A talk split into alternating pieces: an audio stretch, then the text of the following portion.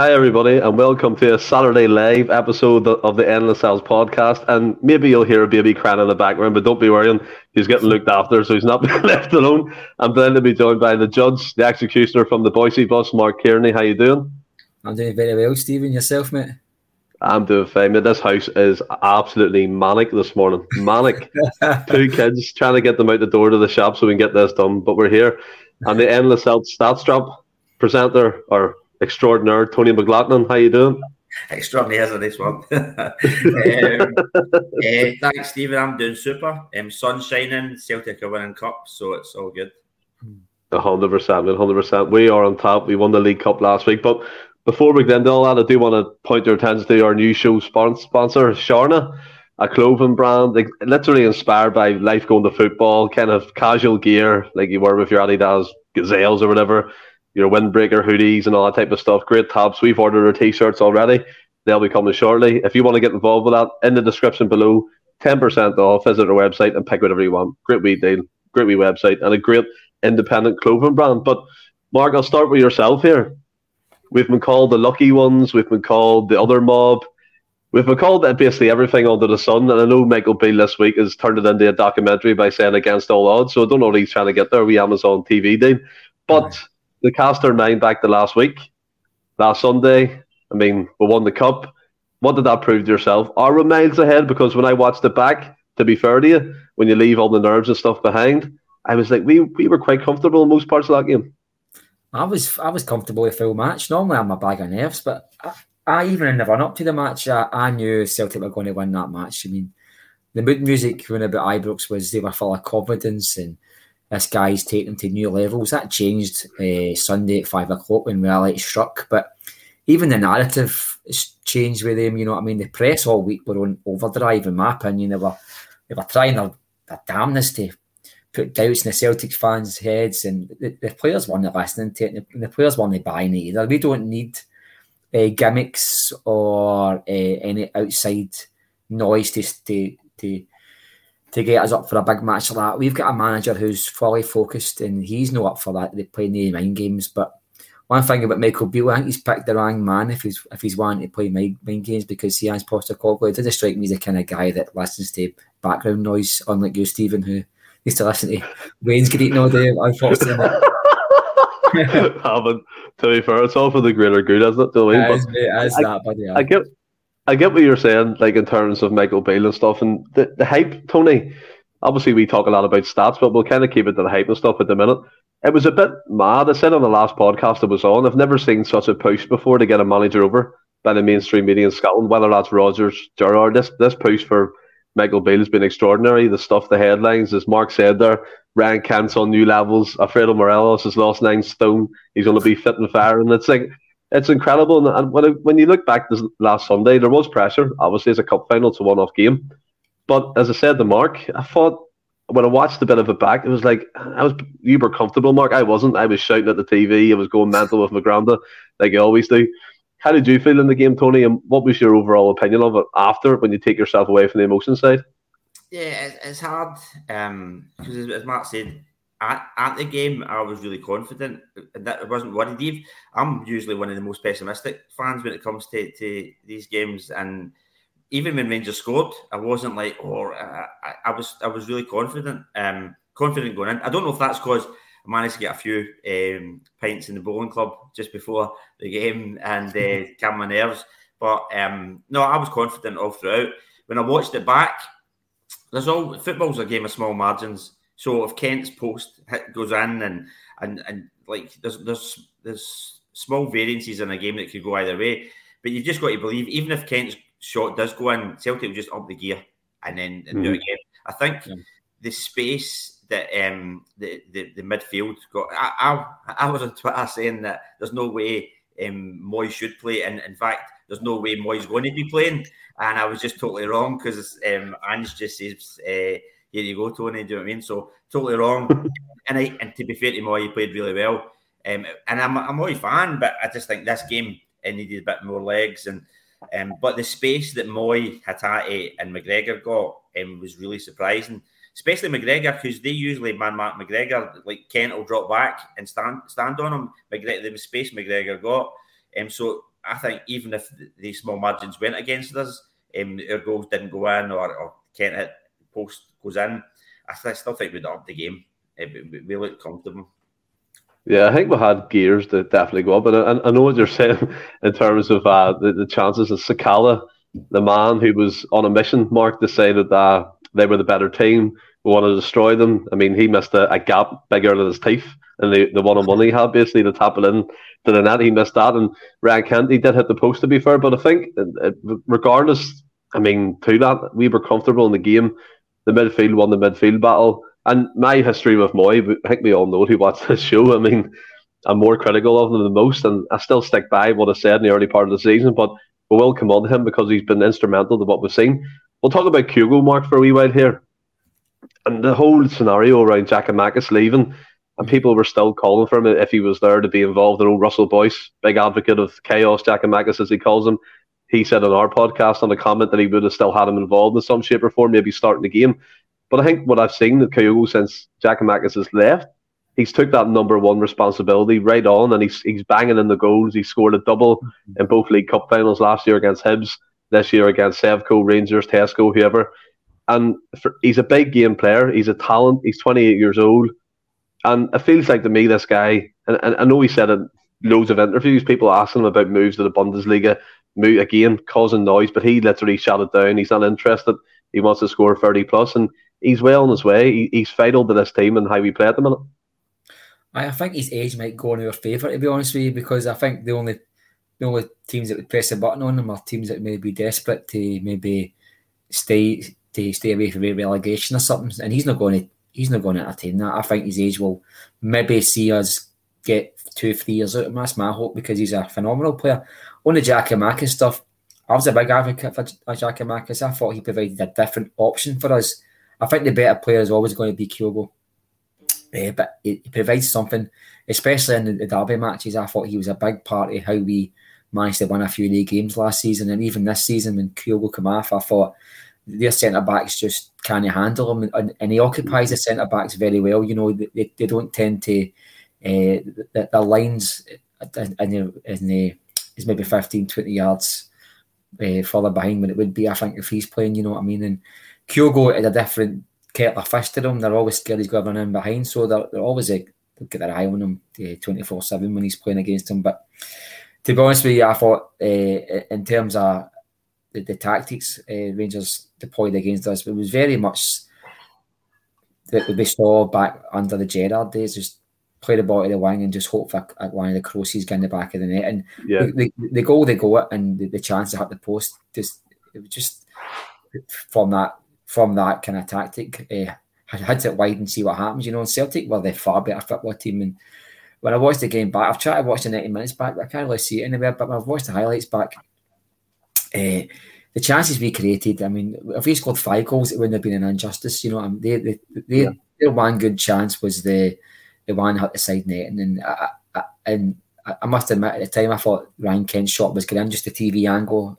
Um, I thought the ball was going in, but I, I see as much as I wasn't, I wasn't all that nervous.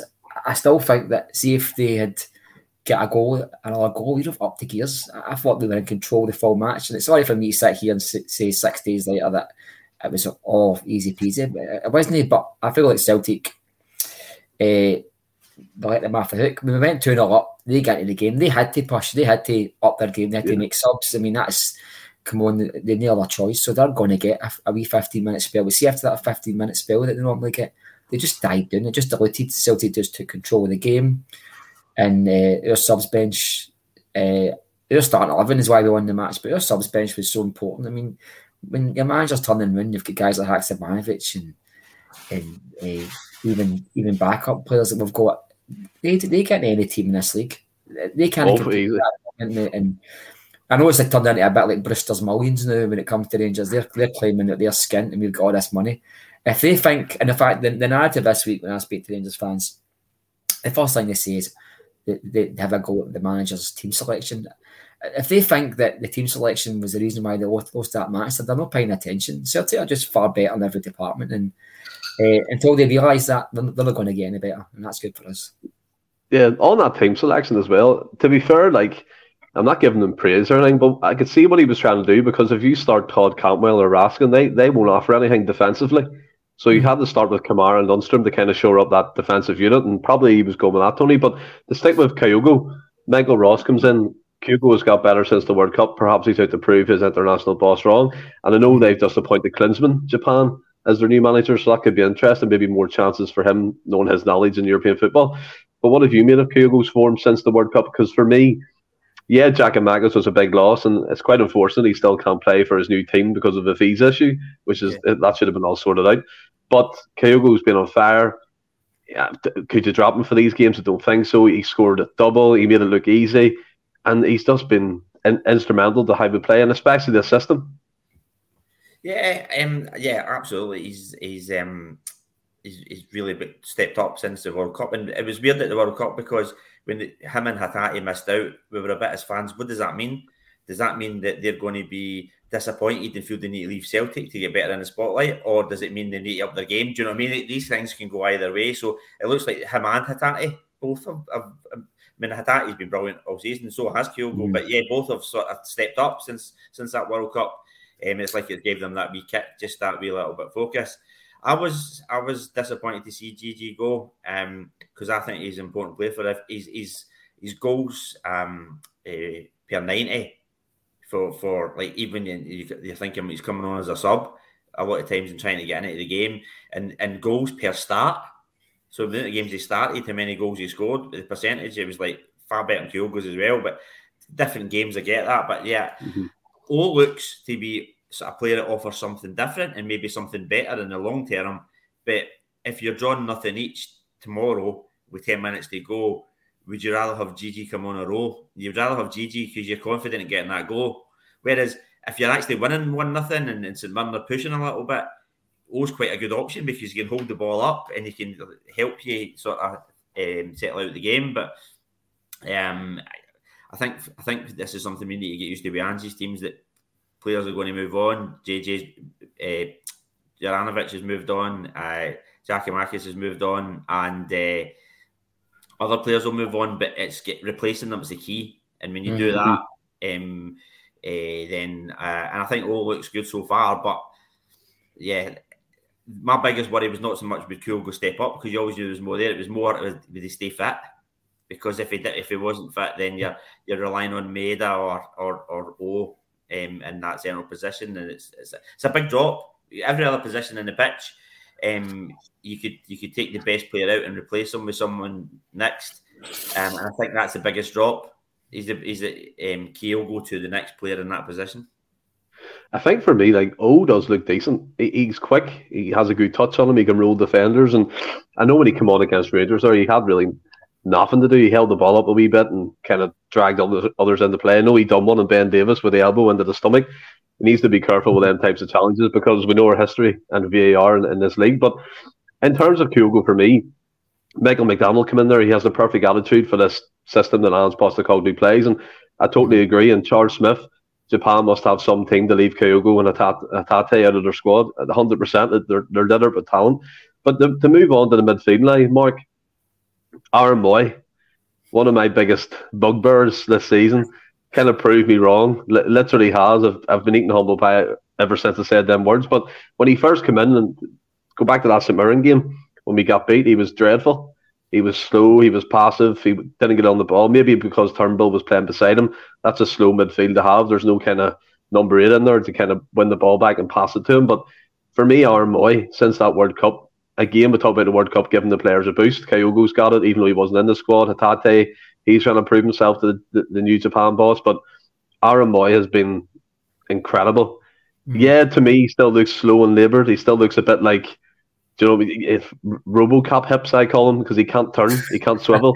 he, need, he, need, he needs to be facing where we're attacking to, to make a difference. But when he plays, it, he was involved in both goals that was scored against him. Just the that pass into Greg Taylor to, to open up the play for him to put the ball in.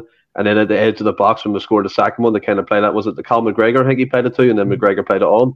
But he's been incredible. And I think what's your opinion on this O'Riley debate as well? Because he's been on the bench. Do you know I mean? And I know he, he scored a goal against uh, St Mirren in the Cup. We were hoping that would give him a confidence boost. And like Tony, I thought he would have started for more legs, but Aaron Mooy keeps proving us all wrong. I thought Mooy was a perfect fit for that game. I'm sorry to disagree with you. I thought we needed a bit of muscle in midfield as well. It's not always just about having the player who's maybe a bit more silky on uh, easier on the eye or maybe a bit more silky. I think O'Riley's form has been really really bad since the World Cup, uh, and Mooy's form form has been improved. So you get the perfect combination of guys form going up and wanging dunes, and you got to pick the, the player that's maybe having an impact. And the impact that player's had uh, since he's been back for the World Cup has been up there with any player really in terms of impact since the World Cup. Um, I was very critical. He's, he's signing. I thought it was a backward step for Celtic, and I actually, I actually accused the manager of bringing him in to get him fit for the World Cup. I thought he was doing his whole pal a favour, but the, we, seen what Ange's plan was. I, I think he's a very he almost looks at the football pitch like he's playing chess at times. You know, he's he just kind of looks at the pitch and he, he's got his parochials and he'll just pick pick a pass. It's never an, he never really picks a simple pass. You know what I mean? He makes no. a pass look easy, but he, he, he's every pass he makes seems to have like a purpose to it. You know what I mean? There's people that just regurgitate the ball and they'll have great stats at the end of the season. And like uh, Starfelt for Thompson has stats, his passing stats are amazing. But when you look, when the, the eye tells you that when he's on the ball, you're nervous for a reason. It's not just because he's he's his body shape or how he kicks the ball. But Mooy, I, I really he's a player I think for me is first choice. I, have been really frustrated with Matt O'Riley, I must admit. He played great cover for uh, Alan, uh, Callum McGregor when McGregor was Alan. McGregor, aye. I was about to say that. You know, thank God we've not got him. He's another crackpot, man. But do you know something, Stephen? I think that I know was a bit. I've I've let my guard down there. No, um, I think he's uh, his season. I think if he was on loan, I'll, I'll sum up like this. I think if Matt O'Riley was on loan, I, I wouldn't be pushing to sign him. That's that's my opinion, and he's got great stats. I think he's still got the most goal assists this season for Celtic, uh, maybe in the entire league.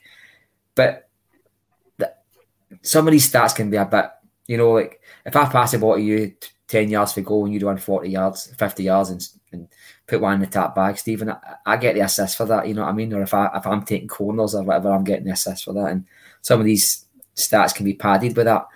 I think your eyes is the biggest, the, the biggest gauge on a football player's ability is, is just your eyes, mate. You know what I mean? I think to a lot of, I'm, I'm a bit of a starter myself. I like to look at things like that. But to be quite honest with you, I think when it comes to the impact on the team just now, I'd much I'd rather have Aaron Mooy on form than Matt O'Riley, who's kind of looking a bit stale. Uh, how you doing? 20 a.m. What a shift, Chris. Aye, God. Uh, but I, that's for me, it's Mooy than it. Um, that's what I think.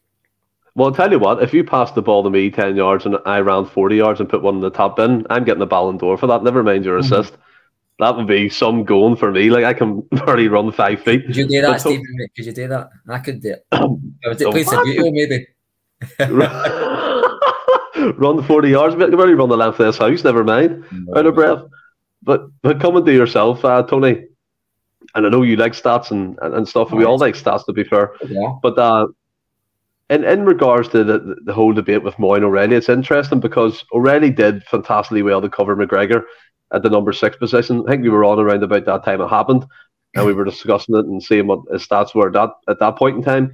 Seems like to me maybe has the World Cup took him by surprise that he wasn't in the Denmark squad. I don't think he really should have been expecting it, and even at that, he should have probably kicked on again like the other players in terms of attitude. But Mark made an interesting point. If we had him on loan, he wouldn't be pushing to sign him. I find that quite interesting because when he came in last season, he was on fire and he still has possibly the highest assist in the league for, for Celtic anyway.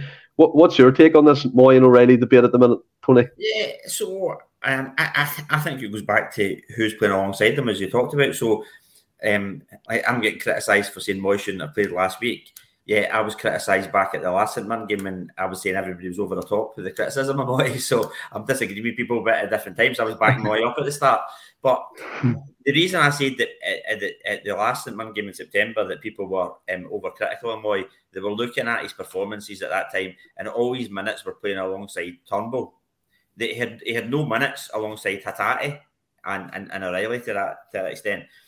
And if you're if you're Mooy, you've got loads of ability, but you've maybe got a weakness, maybe your pace and your, your mobility. So Turnbull's not going to support you in that. Whereas uh, now he's playing alongside Hatate and Hatate's like the best player you could ever ask for if you want if your weakness is a little bit of mobility and speed. Um, mm. uh, so Mooy's getting all the time in the boy because of um, what Hatate can bring to that. So I think that's help. That's helping uh, O'Riley, uh, helping Mooy with regards to O'Riley. Um, I don't think this is the, the World Cup. I think it's since he went to the number six role.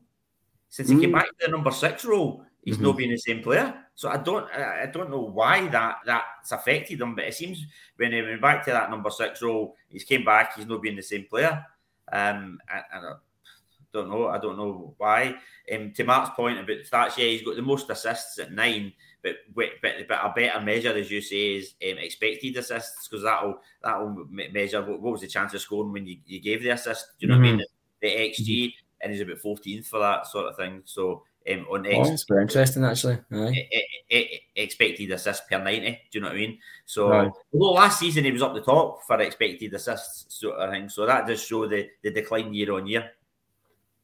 Yeah, I mean, Tony, I don't know if you noticed, but your camera's uh, sticking a wee bit, just letting you know, just in just in case your camera's going a wee bit haywire. But right. to be fair, like that, that's interesting about O'Riley there being 14 for expected assist mark in, in terms of what you see. And Mooy for me has made that big difference, trying to like penetrate, penetrate the final third. No, I don't want to say that ever again, but you know what I mean, getting them final goal scoring positions and uh, provide assists and get in the box and score himself. Now, before we move on to the midfield, I want to bring up Plunge McNugget.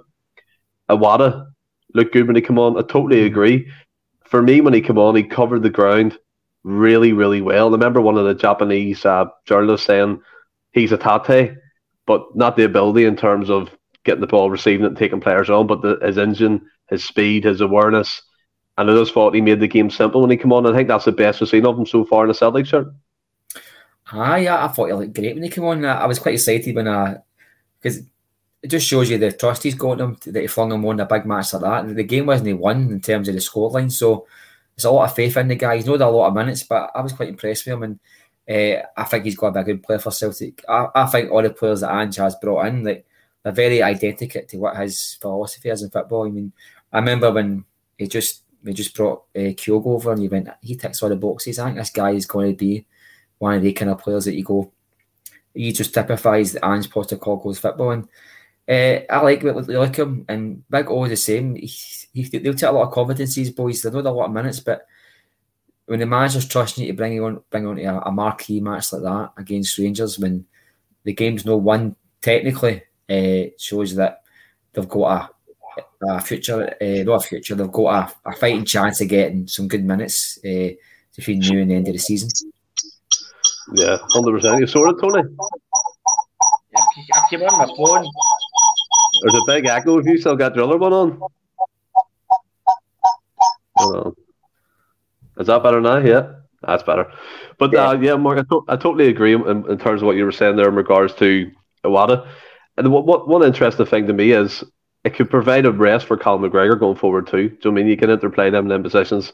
And we've seen McGregor move up one when Iwata come on, so that was interesting to see. He was still on the pitch and proving influence. And coming to yourself, Tony, what, what's been your impression of Iwata so far? There's a lot of love for him, and, and, and the Celtic support at the minute come in with a big big name in Asia. Obviously, J League Player of the Year, MVP of the Year, Team of the Year, on loan with an obligation to buy. Are you excited by him so yeah, far? Absolutely, yeah, um, definitely. I think um, so. A couple of things uh, with regards to that. I think one is um, I thought at, at, the right top level, I'm not sure if McGregor's good enough defensively.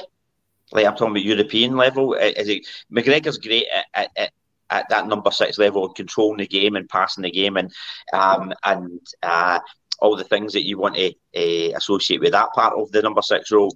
But defensively and breaking up attacks and, and transitions, etc., I'm not 100%. Although I'm, I'm seeing him continually improve and improve, especially when you're watching him against Rangers. The defensive side of the game, McGregor's getting better. Um, so Iwata, I think, um, uh, puts an improvement on that. So that means that in European games, Iwata could come in there and McGregor go slightly forward. The other thing is they need as well. Uh, you need you need more than one player in that position because you mm-hmm. can't just rely if McGregor gets injured or you need to rest him, etc. So, um, so one is yeah, it's slightly improve on the defensive side of it, um, and utilise McGregor for the forward. But the second is being able to rest McGregor or replace him if he gets injured. And I think I think he definitely uh, he's definitely going to have a, a part to play. When Ange's talking about him, he talks about him sort of very highly. You can tell that this is a guy who's going to have um, a huge impact if if uh, if he doesn't start this time next year. He might be starting quite a lot more. Um, he'll definitely be involved um, every other game or as a sub. Yeah, I totally agree. And Brown Warrior comes in. I think we're looking at a different setup in midfield with Iwata McGregor moving to a double pivot and behind a 10 in Europe, a wee glimpse into the future. Very well could be. I mean, Postecoglou spoke about it. I think he spoke about it at the start of January, saying he wants to try different formations. He wants to look at different things going forward. So that could be a possibility. Uh, Plums McNugget, delighted Mooy proved you that wrong. He needed to get fit to show his quality, 100%. John Duncan, giving you praise, Mark. You're on every podcast available. What a guy. What a shift. um, I wish I was, mate. John Duncan again. Have you seen Barkas? He's an amazing goalkeeper. I'm hoping he comes back to Celtic and proves us all wrong. He's smashing it now. Great statistics. I, to talk about that for a minute, right? This might be a wasted kind of a five minutes or so, but it, it interests me. Barkas came in with great pedigree from AEK Athens. He played against us in the qualifiers, Mark. He looked. Tony's laughing already. Well, we'll come to you, Tony. he, he played. He had a decent defence ahead of him. Then he's away to Utrecht. I know they got beat there by a semi-professional team, four-one, and he was in goal, so that doesn't look good. Mm. But w- would you give him one more chance, or would you just be like, right, you get your ticket ready, you're away? No, I'd probably phone passport control and say he's got uh, some suspicious stuff in his bags. I mean, like back in the country. I mean, there's like the, the Glasgow coat of arms is like the fish that can't sing, the bell that can't ring. He's a goalie that can't save a save a shot. It, I, I think he's torture. See some of the times that I've looked back very rarely in some of the goals we lost for last season. You uh, for two years ago, you see a clip and you go, he has got to be one of the worst keepers I've ever seen. It's like honestly, and sometimes it just doesn't work for you. There's probably a keeper in there. You know what I mean? I'm pretty sure you don't get a five million pound move for one European team to another uh, unless there's something there. But just not for me, mate. I think I, am a, I love Joe Hart. I mean, there's probably calls for this probably to be Hart's last season as number one. Yep, that, me. That might, I might that might progress that way, mate. And it probably it probably is looking that way. I love Joe Hart. I'd love to see him get another season, but form dictates that, mate. To be honest with you, I don't fall in love with players and don't want them to leave. If they're not, if they're not doing it, then they're not doing it. Although most of the complaints I'm hearing about Joe Hart is about the ball at his feet. No too many complaints about his shot stopping. Or okay, I, I think he has to come out and start catching the ball. Yeah, but, commanding his area. Yeah, but I, I, would rather give Conor Hazard minutes before I'd give uh, Barkas because Conor Hazard. All right, we're not invested in Conor Hazard as much as Barkas, but I think uh, if we're going to make a return on somebody, it'll be Conor Hazard longer term than Barkas. I think if you sell Barkas and Mora, you're going to get a million well, whereas we can spend less money just now, give Conor Hazard a tutorship under Joe Hart, England internationalist, and and see where he goes. But Barkas, nah, nah, mate, he's the goalie with no horns, in my opinion. You're barking mad, Mark. You're barking mad, Louis.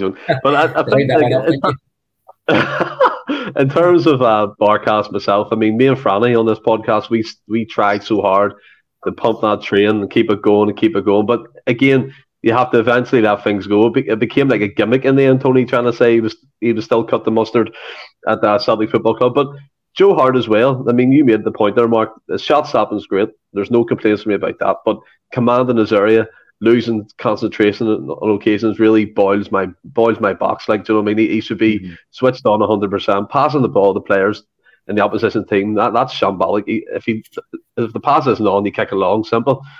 But Tony, coming to yourself, you you were laughing there. Barkas back at Celtic Football Club. I mean, for the stats, I don't know. Uh, some of the stats looked okay, but where do you think that one's going to go? Do you think that's a, a bye bye, like Mark? So Mark says he's going to phone passport control. I'll probably go a step further. I'm going to go over there and meet Barkas and say, "Can you put that in your bag for me and take it over?"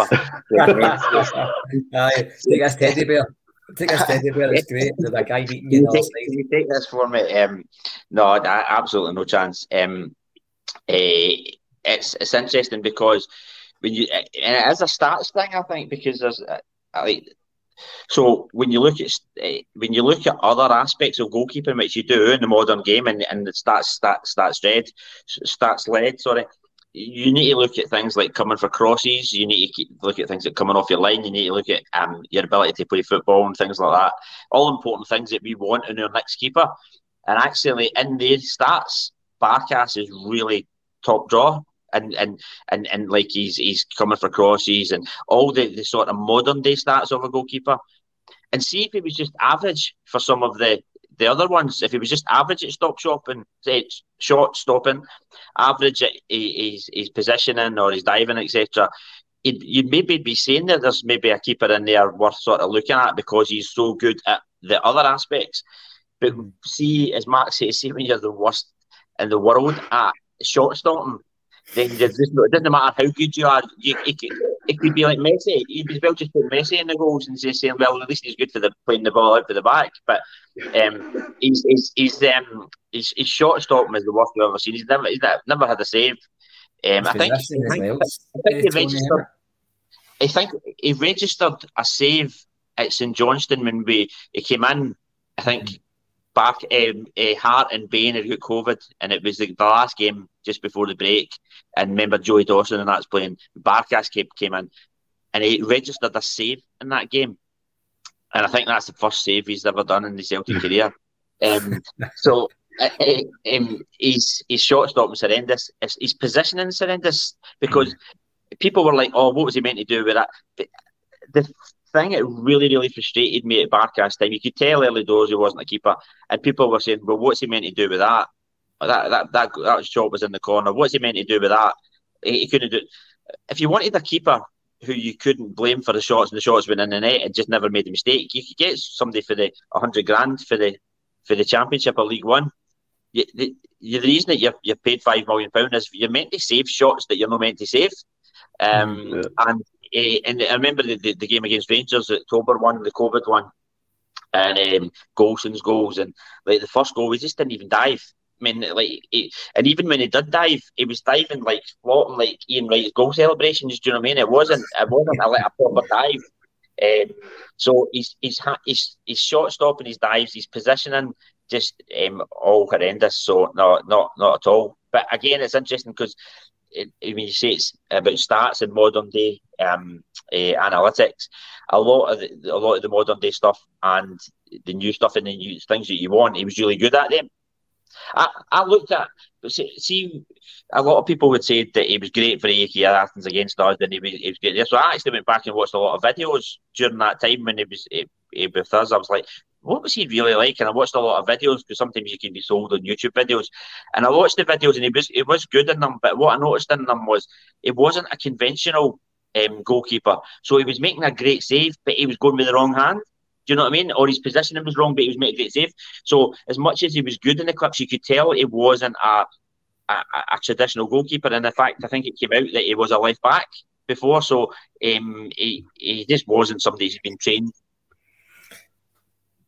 yeah, he was a left back. Is he?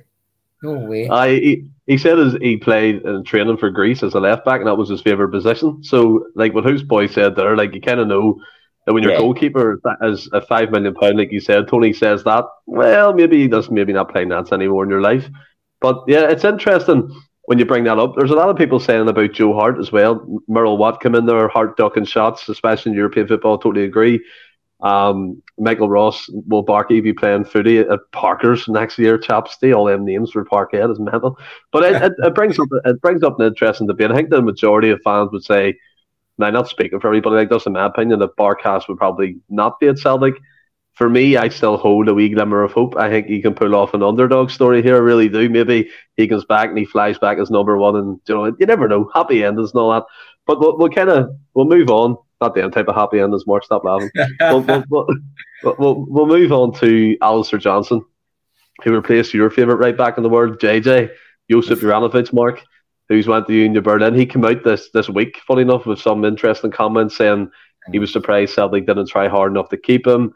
He keeps in contact with people and all that type of stuff, and he was informed that Alistair Johnston signed before their game, I believe, against them at, at that time. And he was asked his opinion and stuff. He didn't know what was going on. He, he didn't want to play, in his words, in, in a rotational type team. He wanted to be first choice, so that was his reason for leaving. But we, we all kind of probably know the reason why they have money calls. Do you know what I'm saying? And for me, Alistair Johnston's come in. He's proved an able deputy. And what, what the question I want to ask both of you, but I want to start with you, Mark. Is he the horrible bastard that Celtic need? Because he gets in some wrangles, like, and especially that game against Rangers, he, he didn't let nothing past him. He, he flipped Barisic to one side, Tillman to one side, squaring up the people, just getting in their faces. And there's a lot of people calling for that at Celtic again. Are we getting it with him, do you think? Aye, and he's getting a mixture of that kind of uh, brutality, but he's also got the ability as well. Rangers kind of tend to go for like brutality and just leave it there. So we've got a player who's can uh, can mix it up. He's he's a he's a great player. I, I, I really like the guy. I thought when I, his first couple of games, I, I, I thought right, I saw enough to suggest that you're going to be a long term right back for Celtic. But I've saw, also saw enough that I want to see Ralston get game time. Mm-hmm. And, I, and, I, stand by that. I think there will there will be occasions that Ralston should be getting minutes because he's he's a top performer as well. You know what I mean? And Juranovic's part, that's just be parting shots. I think he had a wee dig at the Celtic, know what to keep him. He left for money. He checked out in the summertime. All these things that you're talking about there, the, the Johnston scenario and his minutes getting uh, took off him and things like that. That wasn't the case in the summertime. And he came back and his and his uh, his game wasn't the same. I thought he was overrated to the highest degree I've ever seen a Celtic player. To be honest with you, I thought he was very bang average, but that's another story. Um, uh, in terms of Johnston, we need that kind of player because we've got Kyogo and Hatate who are picking players up and, and they're braiding their hair and they're giving them wee cuddles and kisses. I don't want to see that in these kind of big matches. I want to see Celtic fight fire with fire. I mean, I want somebody to walk by a player when they're on the deck and look down at them, like Kieran Tierney, you know what I mean? Somebody who's, as I say, you've got to have the ability to match it. Of course, no point just having that brutality and arrogance and not having the football ability. Mm. Look at John Lundstram. That's what happens when you get somebody who can stare at somebody. But just stares at people. Just stares at people. Good, and just some, some of these best clips that you've seen in that Rangers perspective has been matches that he's lost. you know what I mean? So they take these small modicums of comfort out of that. Let them do it. That's, that's, that's why they're zombies. You know what I mean? I know they're like living. Uh, the rest is. But no, I, I, I love watching the boy, mate. And uh, do you know something? It's very early in his Celtic career, and you never know how these things are going. But it looks to me as if he's a he's a leader. You know what I mean? There's, there's a captain in there. There's somebody who you could. I, I rely on him certainly. See now he's one of the first names on the team sheet, and, and that that might change, you know, because I think I think Ralston might get game time tomorrow, and and rightly so. But I think the the guys just get, you know, him, he's positional. He's for me one of his biggest strengths is his positional awareness. Yep, he's, yep. Not getting, he's, not, he's not getting caught out the way that Croatian player did, and and just seems to have this good blend of being aggressive, but he's not overlapping and things like that. And when we've got, I thought it was a knife he had in his hand there. What is that? It was a pen. I, I thought he was well done did it for a minute. Why is a terrible. but, um, he's a different player for Greg Taylor.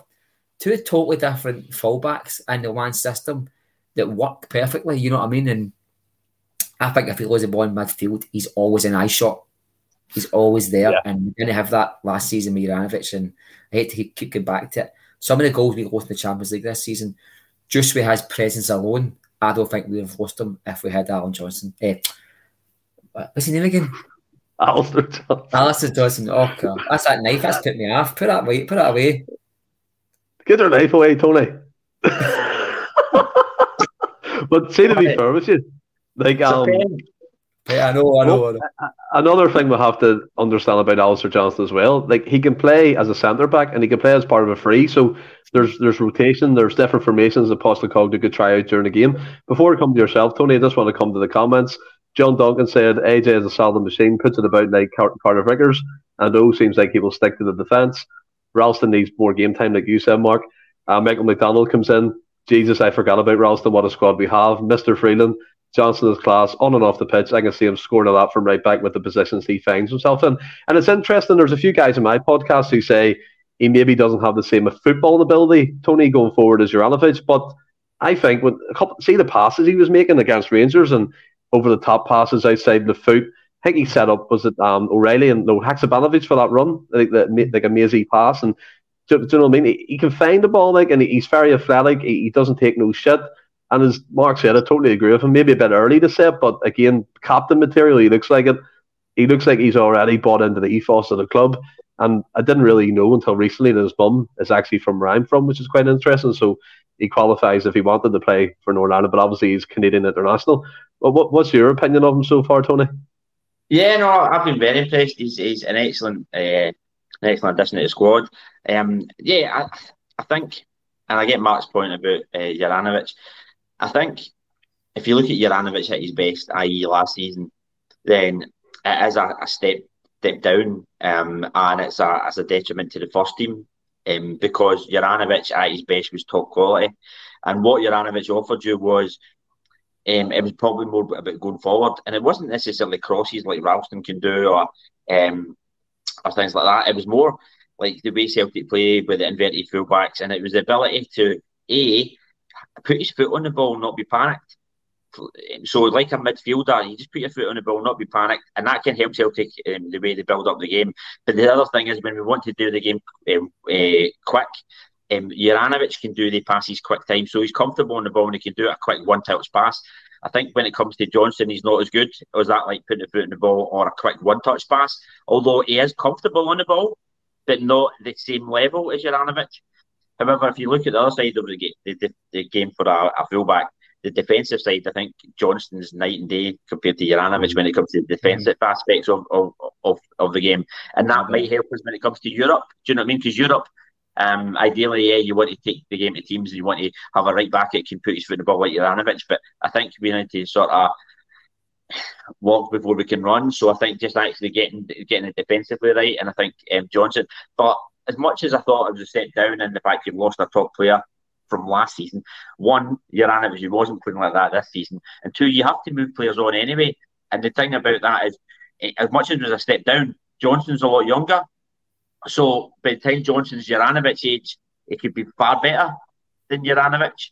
Um, so, so you've got him um, younger, you've got um, uh, the time to work with him, so not a problem with, with the overall sort of deal. Get, letting go a good player, realizing that you're maybe a bit worse off, but you're getting somebody for the future, and actually somebody could potentially be better, and you've made money on the on the deal as well.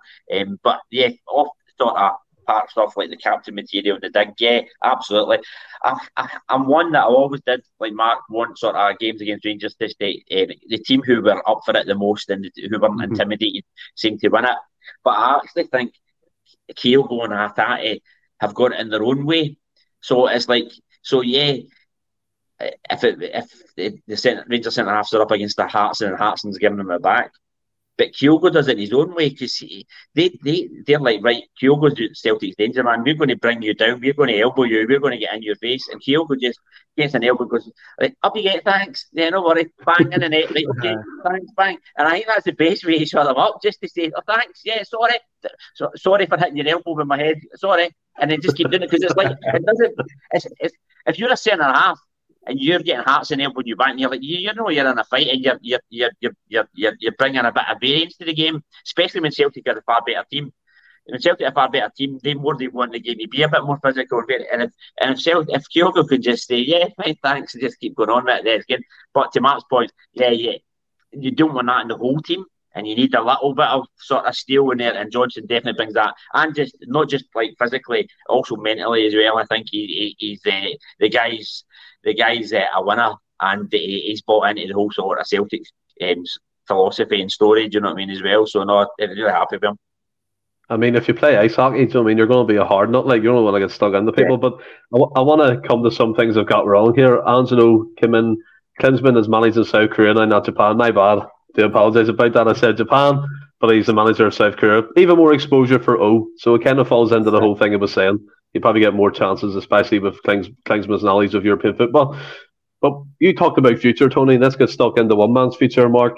Postecoglou came out very unlike him. I thought he kind of addressed his future. He never really does, but he said that basically, I'll paraphrase one line because I can't remember it all. You'll be surprised how long I'm here. And he also referenced the media being like, usually be the first ones to call me out for not moving and not showing enough ambition, which is true. They probably will. I've got different feelings on what he was saying, but I'll, I'll let you fire on first. Do you think that's him committing his future, or do you think he's kind of trying to quieten down the noise around his future? That's his, that's his strategy. He's just trying to quieten it down, mate. I think that's why he didn't do the press conference uh, a few weeks ago. I thought he was just kind of trying to bat it off. The, the his statement saying, as you'll be surprised, that's very un, uncommittal as well. You know what I mean? It's very vague. You know, I mean, who's to say what surprises folks? So, listen, he's, he's two days later. Aye, of course, aye, he's at, and I'm surprised. Of course, that, see, the thing is, um, he's, at, he's at Celtic till he gets the right offer, and it's the same way any player. Any, but I don't. Kieran Tierney, if I talk kiss the badge and he's got his red microphone and loving life. The minute they got offered that crazy money, they're away. And, and do you know what? We our place in in in the football world isn't where it should be because of the country we're in. But mm-hmm. we, we've accepted that players come and go, and uh, we've, we've we've been around for 130 years. We've only ever lost one manager uh, mid-season to somebody. So that just shows you that Celtic don't habitually lose managers to other teams, but it, it does happen. I mean, and Brendan Rodgers went at midnight, and we all know why he went, and it's for money. But to be honest with you, any football player plays for money because if he didn't play for money, you'd have Haaland would play for his local team. He would have stayed at Dortmund. He would have stayed. He wouldn't, he wouldn't go because he, he got offered two hundred fifty grand. And uh, money dictates uh, your life as well. He's got a, his family's pretty young as well, and I'm pretty sure he's a rich man. But he's don't forget up until recently wasn't he on the big bucks. I mean, I'm sure he was on very good money in uh, in Japan more than we'll ever make. But at Celtic, he'll maybe be on about a million a season, plus bonuses, whatever that is. And England, you can get five million pound, and and that's a, that's a, a Crystal Palace. Uh, I mean, the guy who left Brighton to go to Chelsea, he was on 190 grand a week at Brighton. 190 that's grand. That's that's 5.2 million a season, or 5.1 million a season. That's the kind of money these Diddy clubs can offer.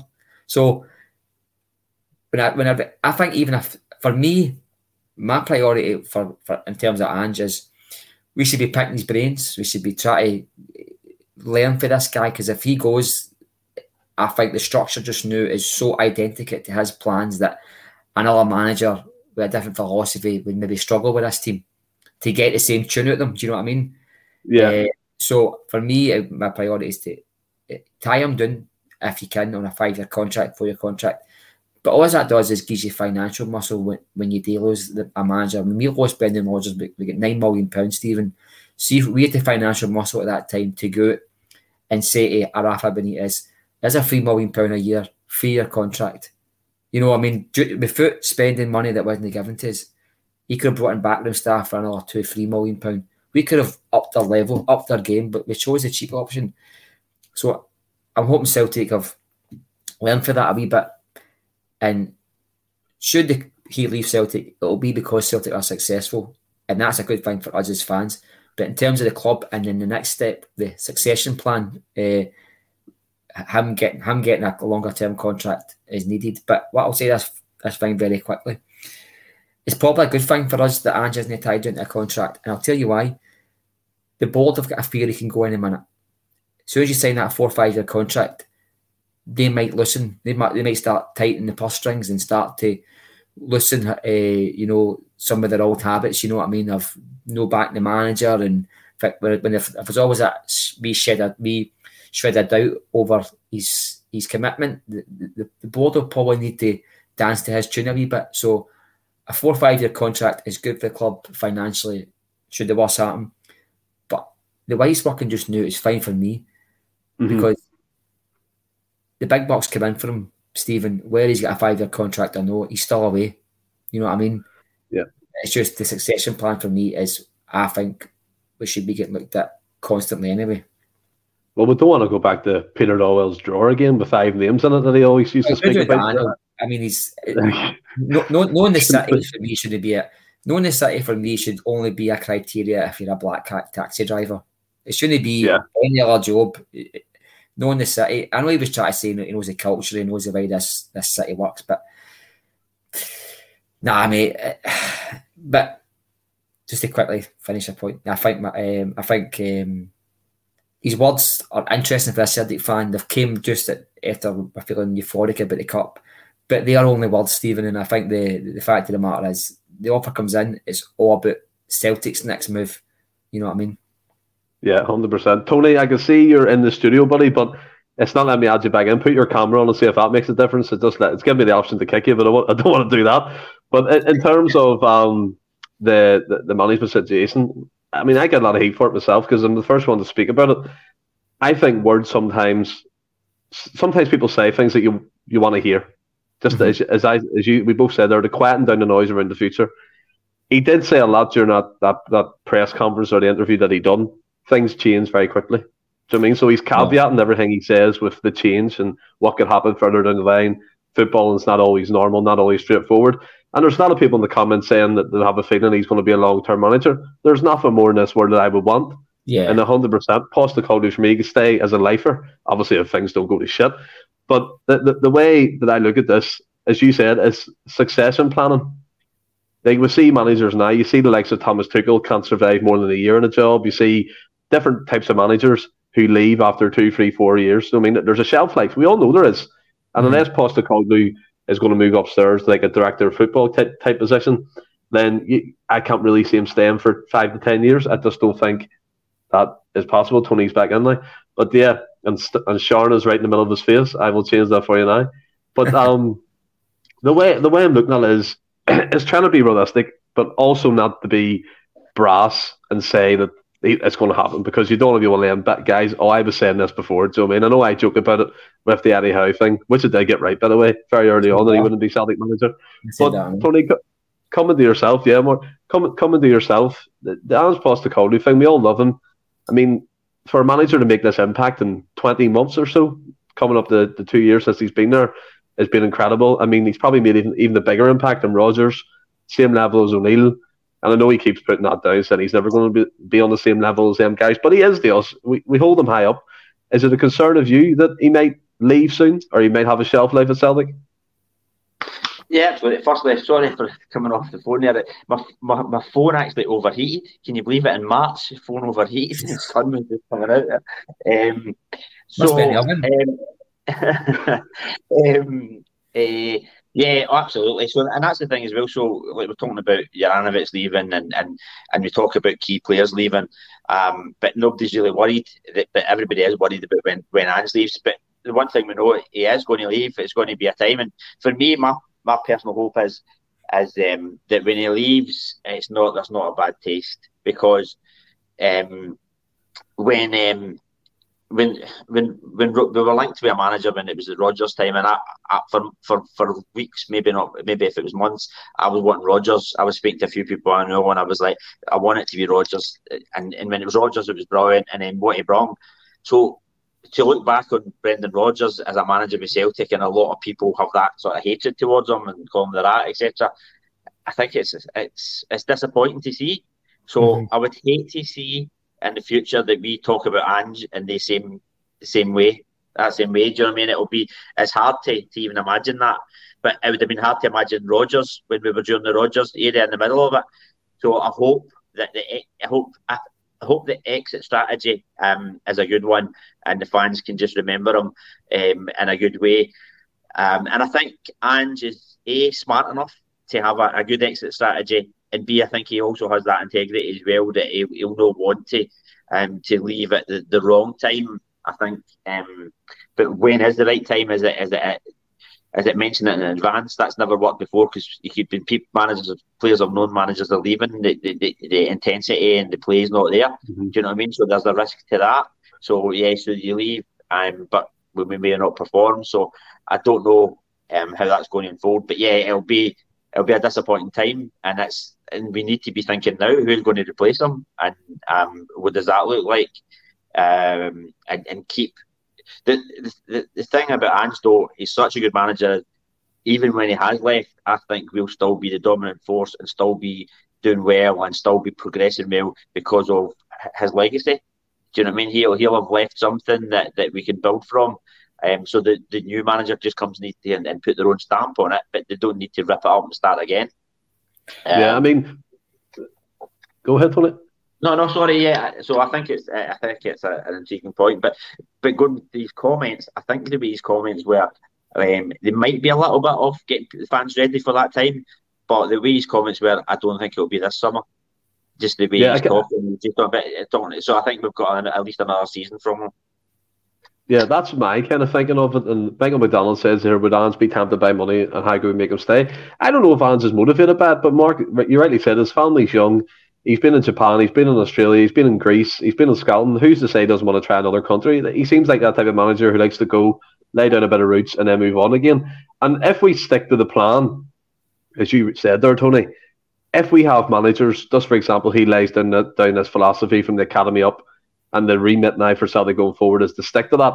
I'd be happy with that because you know you're going to get a certain type of manager through the door. Like I know people are going off here, but before he went to Leeds, Jesse Marsh was a good manager. Marco Rose is a good manager. Them guys to me are, are off the same mould as Postecoglou in terms of formations, how they like to play, pressing intensity. So if you stick to that kind of remit, then I have no kind of qualms going forward. But I, I'd love a long term contract. But as you said, Mark, there's there, there, there's different caveats in that. A big team wherever could buy that out for peanuts and he'd be away anyway. But yeah, we'll move on and we'll talk about St Mirren and that defeat. And just a wee bit about how far we've come since then. I mean, that 2 0 defeat was shambolic, wasn't it? Our only kind of blemish this season at them is a Paisley. And it's you look at the lineup, looking at it here, Welsh and Jenz were playing. Ralston was playing right back. Jenz has left the club. Welsh has been nowhere to be seen. Mooy was in that game. And ever since that, we've been on a, a roller coaster of just get up the way, and it's been incredible. Like the, the mental attitude that it's took for that team to kick on from that and just reel away with this league, isn't it? Well, I so want to take it the time, mate. But I think if you actually at the end of the season you look back on it, you probably see that the players probably needed that wee kick up the arse. Sometimes mm-hmm. we were we were getting a wee lull before that, and sometimes it's good to get a wee reminder that you're in a in a fight sometimes and it was very an un-Celtic performance. You know, I mean, it looked like Neil Lennon Celtic. That, that day was just a, a bad day. I think that day was a mixture of too many changes and too many players having a bad day at, the same time. And uh, and Ange probably doesn't is the kind of guy that repeats the kind of mistakes. You know what I mean? That uh, similar to the point about um, Mooy coming in and as as Tony pointed out, he was playing with the Turnbull and, the, and you kind of say, well, there's there's variance, there's there's reasons why people are playing bad, and when you're only getting game time and it's with players who are only up to speed like yourself, it's hard to it's hard to show up and, and play your best uh, version of yourself. And I think James McCarthy was in that midfield as well that day. And and the, the scary thing is, I, I seen pictures of him in training yesterday. So the thought of him, the thought of him, and I actually seen pictures of Conor Hazard in training and on. He's posting pictures of himself, and I went, "Oh, don't tell me there's another change tomorrow." But no, I, I, don't see it happening. I think there will be a couple of changes. I think I think you might see some game time for Ralston. I think, and you know what? I, I think this could be. Uh, I Ange has won at every stadium in, in Scotland except St Mirren Park. So maybe this is in his mind that he he's got a wee he's got a wee marker he wants to lay them on and beat St Mirren because he's not beat them yet there. But in terms of the match itself, uh, the, the old one that was horrific. But do you know, maybe it was just a wee kick the players needed. And since that match, we've only drew against Rangers in at Ibrox, and that's forgivable. You know what I mean? And why yeah. the goal was a penalty. And for me, uh, it's probably when you look back, you're going to say, do you know what? It was a motivation for the players to to bank that feeling they had after the match and say, look, we don't want this very often. Let's push forward and this league and show the team, show the, the fans and show the Scotland that we're the team to beat and, and we're not going to be moved for anybody like that again.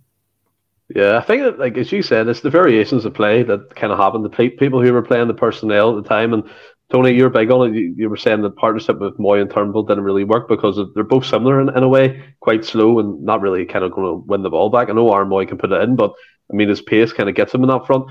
And what you said there, Mark, about maybe the kick up the arse at Mani, McGrand always said that sometimes, and you're playing an opposition that's nil each. It's like Celtic are going to need to go behind here to show a bit of fight and dig and get a goal. Sometimes you just need that that wee bolt of energy to keep you going again, and maybe that defeat in Paisley was that. And it was interesting, Tony. I don't know if it's. I mean, I've seen it off the cuff, but maybe you can confirm it for me. Since Postecoglou's been in, Celtic haven't scored a Paisley in the league, and yeah, it's something no. like that. Yeah, yeah. So, so so yeah, nothing, nothing each last last year and, and two nothing this year. So there you go. Then again, it points to a difficult venue, but since that defeat, Tony, like Mark said, we've, we've kind of steamrolled everybody, bar a draw at uh, Ibrox, and nine points ahead. get into this game? Are you confident that we'll see this game through? Um, yeah, I think given the fact that Ange's not that they make the same mistakes again. Um, so yeah, you talk about so like the previous games there, um, two nothing obviously the last one and nothing each in December um, uh, last season, but also the, the game at home against them. Um, well, we beat them early in the season last year, and I think they had the man sent off, so it was like six nothing or something. But after that nothing each game in December, we then played them at home around about February March, and I think it was about the 60th minute before we scored. So I mean they held us out for a bit. So um, if you add in that home game and then the two away games, um, then yeah, they're a difficult opponent. Yeah, we beat them for nothing. Um, Kobayashi's debut, and it was interesting to see him playing because um, playing out for the back, and it might have sort of suited us in that game. But even then, when we beat them, was it five one uh, recently? Then but the game was a good game for a while. So I think they're a, they're a real tough opponent for us, just with their, their style. Um, and just the way they are, they're like sort of very, very direct. The, the like possession in the in the final third is the third most uh, uh, the whole league. Yeah, the passing and their passing accuracy, um, except it's like the lowest in the league. Do you know what I mean? So loads of interesting stats. I've done a, a preview for it uh, in the site, and interesting stats are just very direct. Um, so a tough opponent, but I think we've got that focus from the the defeat and Ange wanting to win at that, that ground for for um, for the first time will be the focus enough to, to do it. I wouldn't do too many changes. I wouldn't bring in Ralston. I play I, I played Ralston a few games um, for now at the end of the season, but I think um, tomorrow. Tony, give, give give me your lineup and score prediction now then. Right. Okay. So the lineup would be um, Hart and goals, um, Johnston, um, and for this game, just uh, important for this game. Um, Carter Vickers, Starfelt, um, Taylor, um, McGregor, uh, Hatate, and I'm going to go O'Riley over Mooy. um, um, but, but, I think it's 50 50 there. I think um, O'Riley just because, because the, the, the, way the game is with St and, and, there's not getting much space in there for Moy. Mooy like space, and there's not much space. Um, and then up front, so the only one change I would do, uh, really, if you're picking your best eleven, so up front I would have um, Jota, um, Kyogo, and I'd make one change. I'd have Haksabanovic instead of Maeda. I just think because of that, the game and the type of thing, Maeda's not going to space as he normally would, and Haksabanovic is, is going to help to create space. That'd be the one change I'd probably probably do. And prediction. two, two nothing. Kyogo to score the first, and uh, O'Riley to score the second get your money on it, people. And just to come to you, uh, Mark here, Michael McDonald is busting his chops to know what's on your top. He's asked about six times, so what's on? Oh, mate, that's Johnny Doyle and uh, Tommy Burns. I go for that. Can I say what I go for? Aye, that's what I go for it. Uh, TC Terraces, Terraces uh, on Twitter or TC Terraces on Twitter. Uh, it's really good. Nice. Uh, it's a brilliant page, mate. But Johnny Doyle and my Burns a cracker. I just got it. He, he guessed. He guessed the Doyle one. He said, "I'm guessing Doyle and someone else." so he got he got one of them right. But the coming back to you, Mark. Yep. coming back to you, Mark. It's a great top, by the way. Your score nine up prediction. What you going with? Uh, uh, 2 0 Celtic. Uh, my my uh, team will be Hart, Ralston, Carter Vickers, Starfelt, and Taylor. I'd play uh, Hatate, McGregor, and Mooy. I'd play Jota, Maeda, I know. Uh, I see why Haksabanovic should come in because in his game time, and I would give O a match, you know, because oh, yeah. it's a small pitch and the chances of getting in behind the, the, the defenders is minimised, and spe- especially with their manager, uh, Robinson. He's obviously been a, a, manager who's hard to beat. You know, he's, he, he's, his defence is well drilled, and I think space in behind might be a premium. Premium, so a tall, muscly striker who's able to get in, good in there and get the end of across, I, that would do me. And, and that's always the reason reason why I would start um, Jota and Maeda. Haksabanovic needs more game time. He's a phenomenal player, but I would start yeah. with Jota and Maeda in order. There's also, I mean, that's a good shout with, with O, um, just because I like all the sort of the, the game dynamics, as you say, Matt. There, there is that sort of possibility because he's done it before. It was Kyogo just behind. So, do you know what I mean? So instead of O'Riley Mooy, um, it could be Hatate McGregor with Kyogo just behind um, uh, as Mark says, because there's not enough that, that space, and and and all could help Kyogo get a bit of space. Mm-hmm. Yeah. I think it's interesting Kyogo playing deep as well. You've seen that a lot in his game the last couple of weeks. He's coming deep, linking the play, which is interesting. We're seeing more of his game come to the fore. For me, I mean, you talk about tall, musty strikers. They've got an abundance of them. Curtis Main, Ayunga, the wee man Baccus in midfield, uh, who was at the World Cup with Australia, played well. So they're, they are a decent outfit. Do you know I mean? No disrespect to them. And Stephen Robinson did a good job. Mother. Tony Watt. Uh, Tony Watt. So that, and Stephen Robinson, as you said, Mark, and notorious for being hard to beat and kind of making teams better than they should be.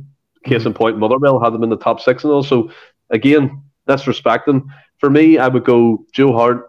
I was about to say Ivanovic. That's so used to saying that. Johnston, Carter Vickers, Starfelt, Taylor, Iwata, Cal McGregor, Reo Hatate, Haksabanovic, Kyogo, and Maeda. And I'll go 2 0 Celtic. I think I said that at the top, but I'll go 2 0 Celtic. Oh, me too. What do you think about that lineup? Decent on it? Iwata playing a wee bit of mixture. I uh, well, I like the sound of Iwata because he's needs game time, and as we discussed earlier on, I mean, to get game time in a game against Rangers in a cup final when the game wasn't won yet, so that just tells you that the manager's got a lot of faith in him. And um, mm. I fling him in. Let's see what he can do. Give him at least an hour and see how he copes with uh, St Mirren Park, small tight pitch, and see how it goes on. Exactly. And everybody watching, please get involved with the show sponsor, Stjärna. 10% off in the description below. Cracking t shirts, much like Mark's wearing, hoodies, windbreakers, whatever you want, all that casual type gear if you want to be one of them. So get involved with it. We're getting their t shirts this week. Cracking website, cracking we independent clothing brand. But Tony, have you enjoyed being back on?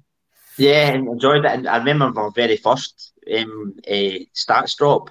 Um, it was just after that St Mirren game. It was right after it. Oh, and I remember you, I mean, talking about clothing, you criticised me for what I was wearing that night, and it was this, this the grey Celtic top. The Celtic so that's the question. Go Celtic. We're talking about lineups. What stripper Celtic are going to wear tomorrow? That's the key question. mm, that's the question. Mm-hmm. That's a they question. better not wear that one. Better not wear that. It's a nice top, but the better not wear it. Yeah, it's a, nice, top, it's a nice top to wear. Uh, at the beach and things like that, but uh, maybe maybe not at Love Street. I got the black strip they wore at Hibs last season. yeah, that's the only option I yeah. can think of because the free strips this season don't none of them suitable. You know what I mean? Yeah, but yeah. No, great, to, great to be back on. Um, and just yeah, I've just been busy working different things like that just now. So, um, uh, great to great to be back on. We'll be doing another stats drop soon. Me and Stuart. It just uh, my house is chaos, so trying to get things involved is, is met, crazy. But I met, we'll I met Stuart at the I think it was the St Mirren game, the Wednesday night game. Um, I got him a couple, I got him a couple of tickets, so I met him outside, gave him a couple of tickets for the game. So got to meet him. Where's the favours for me? No favours for me, no. what about you, Mark? Have you enjoyed being back on?